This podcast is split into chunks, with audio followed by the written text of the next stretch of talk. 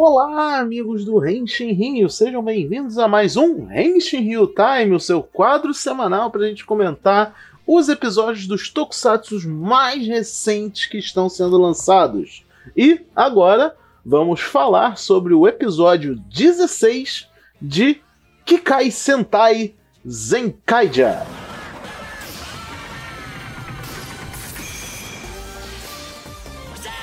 Olha, esse episódio já abre com um aviso que eu vou deixar aqui para vocês. Prestem atenção no GG. Ele tem tido um certo destaque, né? O GG é o passarinho do, dos vilões lá. E ele é muito independente, né? E, o, e a, a parede lá, ela é ela é muito boazinha com esse pássaro, deixa ele fazer o que ele quiser e etc. E acho que vai ter coisas grandes envolvendo esse, esse periquito do mal aí, né? Esse louro José Trevoso. Então, fiquem de olho aí para o que pode rolar no decorrer da série. Fora isso, tivemos um episódio extremamente divertido. Para variar, né? Afinal, Zenkaiger, se tem uma coisa que Zenkaiger tá sendo com consistência, é divertido. Tivemos aí a temática de um monstro que o poder dele é magnetismo. Ele deixa as pessoas magnéticas e os kikanoides piores ainda, porque, né?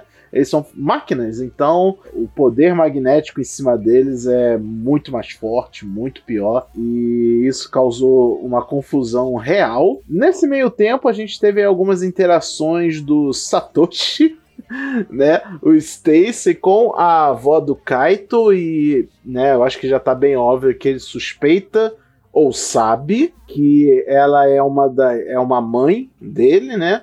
É provavelmente a mãe ou sabe-se lá o que, né? Então vamos continuar acompanhando aí para ver para onde isso vai. Isso afetou ele de um, a ponto de até colaborar, né, com os nossos heróis nesse episódio. E é isso. O resto do episódio foi dedo no cu e gritaria porque era eles correndo para não deixar os magnetismos, as coisas de metal, né, soterrarem eles que estavam sendo magnetizados. É, foi engraçado a, a Sechan ficar grudada no kite, então ela tem uma participação maior no episódio. Tipo, ela participou da luta, né, de certa forma, então.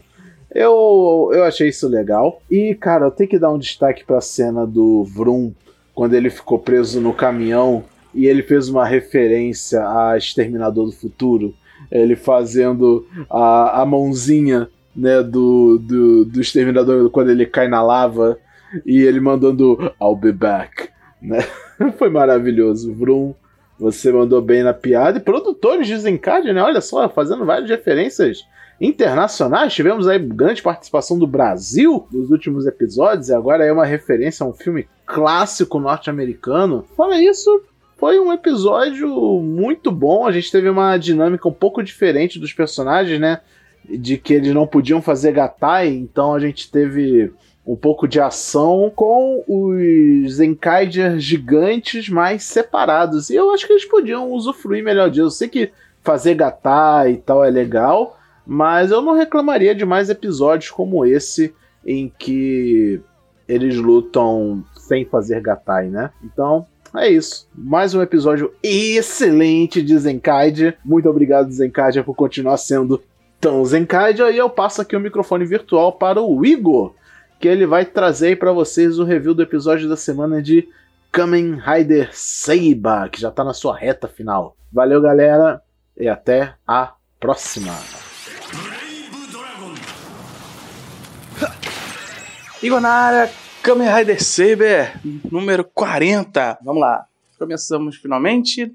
Agora oficialmente reta final. Sobram 5 a 10 episódios. Considerando que a gente ainda não tem o nome do próximo Rider, se devem ser mais de 5. A gente está mais de um mês do lançamento do próximo Rider, né? E finalmente a busca do Master of Logos, Solomon pela Luna, acabou. Finalmente. Esse cara tava fazendo hora, meu Deus. Apanhou cinco semanas seguidas pro, pro Toma. Precisou apanhar do trio principal para fazer um, um mega episódio dramático onde todo mundo mostrou sua força de vontade. Bom, todo mundo relevante e o Durandal, né? Porque o resto do pessoal já tem suas convicções, já mostrou durante a série. O Rain voltou a fazer ser apagado porque esse é, é, o papel dele. E eu achei interessante deles terem posto Durandal desse jeito, né? Na, na luta dele. Apesar de que eh, você vê que é tão inteligente que. O controle é tão inteligente que ele não usou o golpe do, de parar o tempo e ele tava ganhando a luta, porque isso não funciona mais com ninguém.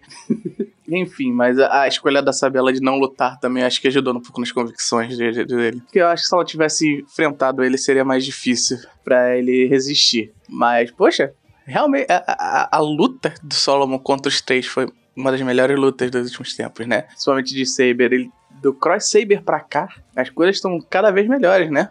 Os efeitos, a, a filmografia, fotografia. Nossa, rapaz, falando assim, você tá até cineasta, é, crítico de cinema. Mas assim, foi revelado que a Luna é a personificação do Underworld. Ou se ela encontrar com o Toma, eles não poderão mais se separar porque ele é escolhido o poder, né? E vai ser a base dos últimos episódios, pelo jeito, né? Esse último arco vai ser em volta disso. Muito bom. Por último, né, nós temos a morte do Solomon por histórias que sobrou, né?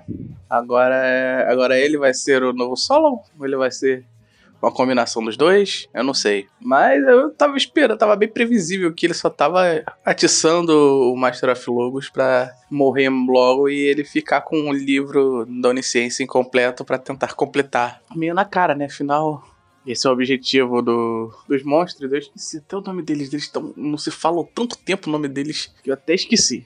Enfim, não tem muito muito que dizer esse episódio, além de uma bela luta na boa parte do, do tempo. Ver o, o Kento voltar a ser o espada foi muito bom. Só é engraçado que, tipo, pô, Saber, Cross Saber, azul, né? O Rintaro, Ladies, de forma nova, branca, e ele e a Landina, três livros de um do lado do outro para fazer a forma completa amarela. É, é, eu, isso é que eu consideraria um downgrade, né? Pelo menos quando ele era o, o Calibur, ele usava o upgrade, né? Do, no livro maior, não usava o livro base. Então ele tinha um pouquinho mais de poder. Enfim, eu não acho que ele vai ganhar mais um upgrade de lá pra cá, né? Porque ninguém nem descobriu nada no Trebicum, né? E não temos formas novas, quer dizer que não vai ter nenhuma novidade desse próximo mês. Enfim, valeu, gente. Até a próxima e falou!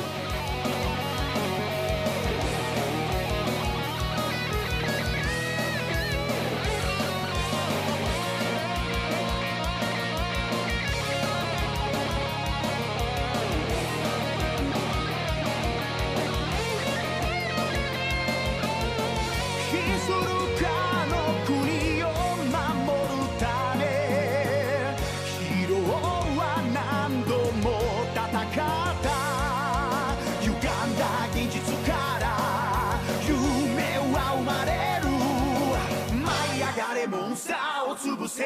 無敵刃今夜に響く。おたけ火を上げ。